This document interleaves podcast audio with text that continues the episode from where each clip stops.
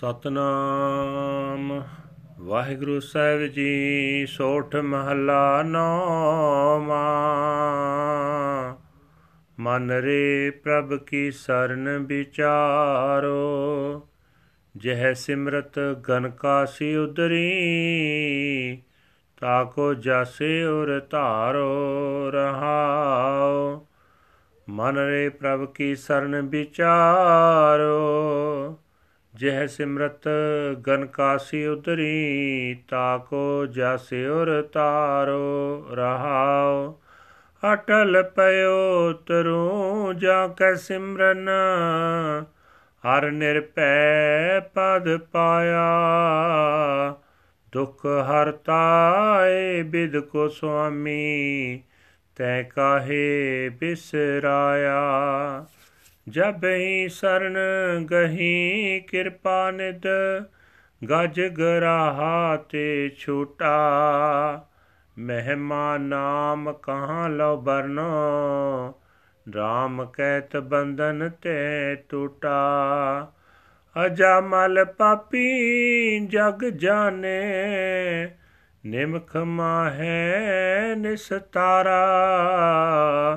ਨਾਨਕ ਕਹਿਤ ਚੇਤ ਚਿੰਤਾ ਮਨ, ਤੈ ਪੀ ਉਤਰੈ ਪਾਰਾ।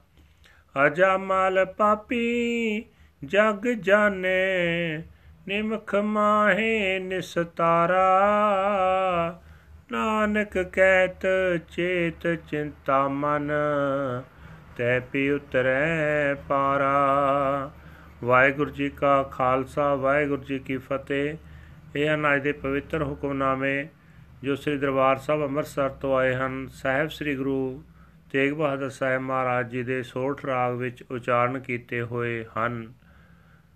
ਗੁਰੂ ਸਾਹਿਬ ਜੀ ਫਰਮਾਨ ਕਰ ਰਹੇ ਨੇ हे ਮਨ, ਪਰਮਾਤਮਾ ਦੀ ਸ਼ਰਨ ਪੈ ਕੇ ਉਸ ਦੇ ਨਾਮ ਦਾ ਧਿਆਨ ਧਰਿਆ ਕਰ। ਜਿਸ ਪਰਮਾਤਮਾ ਦਾ ਸਿਮਰਨ ਕਰਦਿਆਂ ਗਣਕਾ ਵਿਕਾਰਾਂ ਵਿੱਚ ਡੁੱਬਣੋਂ ਬਚ ਗਈ ਸੀ। ਤੂੰ ਵੀ ਇਹ ਭਾਈ ਉਸ ਦੀ ਸਿਫਤ ਸਲਾਹ ਆਪਣੇ ਹਿਰਦੇ ਵਿੱਚ ਵਸਾਈ ਰੱਖ, ਠਹਿਰਾਓ। हे ਭਾਈ, ਜਿਸ ਪ੍ਰਮਾਤਮਾ ਦੇ ਸਿਮਰਨ ਦੇ ਰਾਹੀਂ ਧਰੂ ਸਦਾ ਲਈ ਅਟਲ ਹੋ ਗਿਆ ਹੈ, ਤੇ ਉਸਨੇ ਨਿਰਭੈਤਾ ਦਾ ਆਤਮਿਕ ਦਰਜਾ ਹਾਸਲ ਕਰ ਲਿਆ ਸੀ। ਤੂੰ ਉਸ ਪਰਮਾਤਮਾ ਨੂੰ ਕਿਉਂ ਭੁਲਾਇਆ ਹੋਇਆ ਹੈ? ਉਹ ਤਾਂ ਇਸ ਤਰ੍ਹਾਂ ਦਾ ਦੁੱਖਾਂ ਦਾ ਨਾਸ਼ ਕਰਨ ਵਾਲਾ ਹੈ। हे ਭਾਈ, ਜਿਸ ਵੇਲੇ ਵੀ ਰਗਜ ਨੇ ਕਿਰਪਾ ਦੇ ਸਮੁੰਦਰ ਪਰਮਾਤਮਾ ਦਾ ਆਸਰਾ ਲਿਆ। ਉਹ ਗਜ ਹਾਤੀ ਤੰਦੂਏ ਦੀ ਫਾਹੀ ਤੋਂ ਨਿਕਲ ਗਿਆ ਸੀ। ਮੈਂ ਕਿੱਥੇ ਤੱਕ ਪਰਮਾਤਮਾ ਦੇ ਨਾਮ ਦੀ ਵਡਿਆਈ ਦੱਸਾਂ? ਪਰਮਾਤਮਾ ਦਾ ਨਾਮ ਉਚਾਰ ਕੇ ਉਸ ਹਾਥੀ ਦੇ ਬੰਧਨ ਟੁੱਟ ਗਏ ਸਨ। हे ਭਾਈ, ਸਾਰਾ ਜਗਤ ਜਾਣਦਾ ਹੈ ਕਿ ਅਜਾਮਲ ਵਿਕਾਰੀ ਸੀ। ਪਰਮਾਤਮਾ ਦੇ ਨਾਮ ਦਾ ਸਿਮਰਨ ਕਰਕੇ ਅੱਖ ਦੇ ਝਮਕਣ ਜਿਤਨੇ ਸਮੇਂ ਵਿੱਚ ਹੀ ਉਸ ਦਾ ਪਾਰ ਉਤਾਰਾ ਹੋ ਗਿਆ ਸੀ।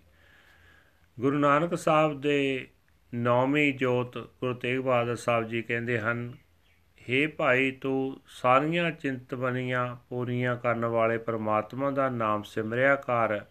ਤੂੰ ਵੀ ਸੰਸਾਰ ਸਮੁੰਦਰ ਤੋਂ ਪਾਰ ਲੰਘ ਜਾਏਗਾ।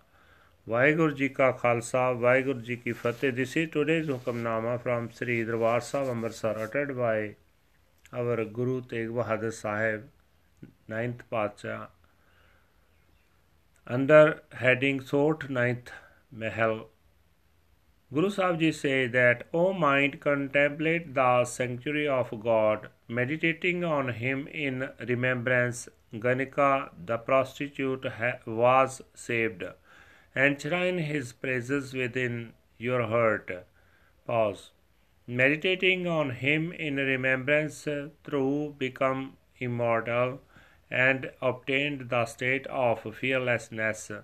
The Lord and Master removes suffering in this way. Oh, why have you forgotten him? As soon as the elephant took to the protective sanctuary of the Lord, the ocean of mercy, he escaped from the crocodile. How much can I describe the glorious praises of the Naam? Whoever chants the Lord's name, his bonds are broken.